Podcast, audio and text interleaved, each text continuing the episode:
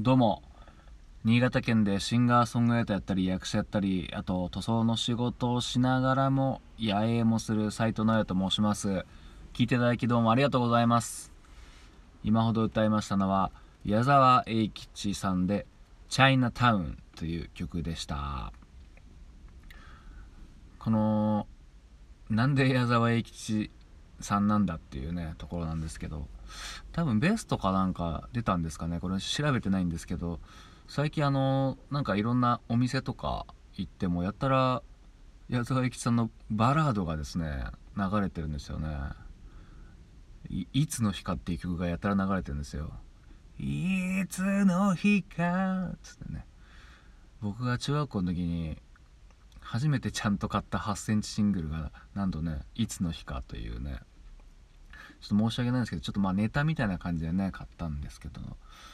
この矢沢永吉さんのですね僕ちょっと、まあ、結構前かもう67年前に矢沢永吉のコピーバンドでギター弾いたことあって まあなかなかないですよね。キャロルとかねあのファンキーモンキーベイビーとか弾いてたんですよね、うん、その中でこのチャイナタウンもやってですね。こうやって矢沢永吉さんの曲とかまああとキャロルの曲なんかも矢沢永吉さんが曲を作ってるんですけどとてもメロディアスでいいんですよね。うんあんまりやっぱマイク持ってるねマイクスタンド蹴ったりしてるイメージでまあ徳永英明さんとかもそうですけどあの曲を作ってるってイメージあんまないですよね。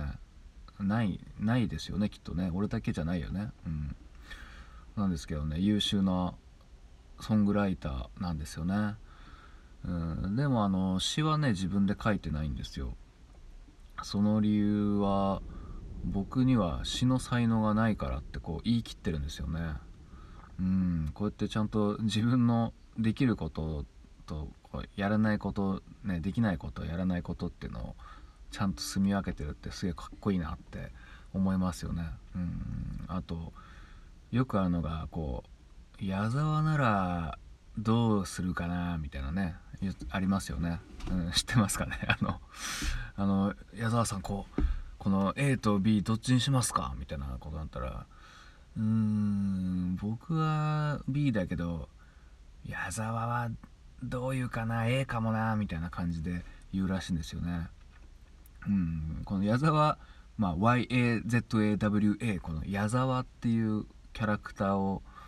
こうポンとこう外にちょっと外側に置いてるんでしょうね。うん。その矢沢永吉というキャラクターをまあ演じるっていうのもまた違うのかな、うん、ちゃんとそのイメージっていうのが確立してて、うん、そこに向かってるというか、うん、まあ本質的ですよね。だからブレないですよねきっとね。何かあっても。矢沢永吉だったら、まあ、ちょっと自分では迷う子だってもいや矢沢矢沢は絶対そうしないだろうっていうね感じでこう作ってるっていう結構、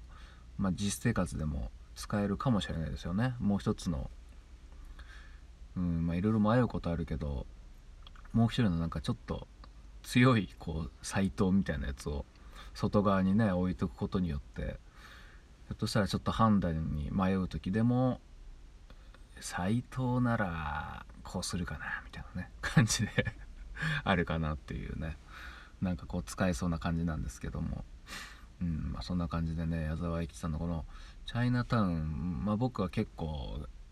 まあ数年前12年前ぐらいまあ今年もありましたけど結構ねフリーライブっていうかあのねあの無料のライブ公演とかでやるそういうライブとか結構呼んでもらったりしてて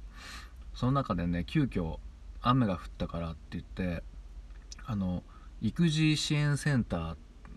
でね歌わせてもらったことあったんですよ。あの分かりますかね？お子様が遊ぶ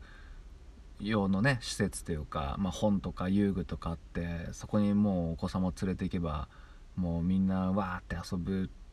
からねちょっとお母さんちょっと楽できるかなっていうようなね施設ありますよねいろんな地域に。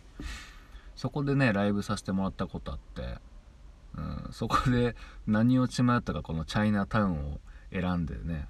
あのちびっ子がこう前でこう体育座りして聞いてるけど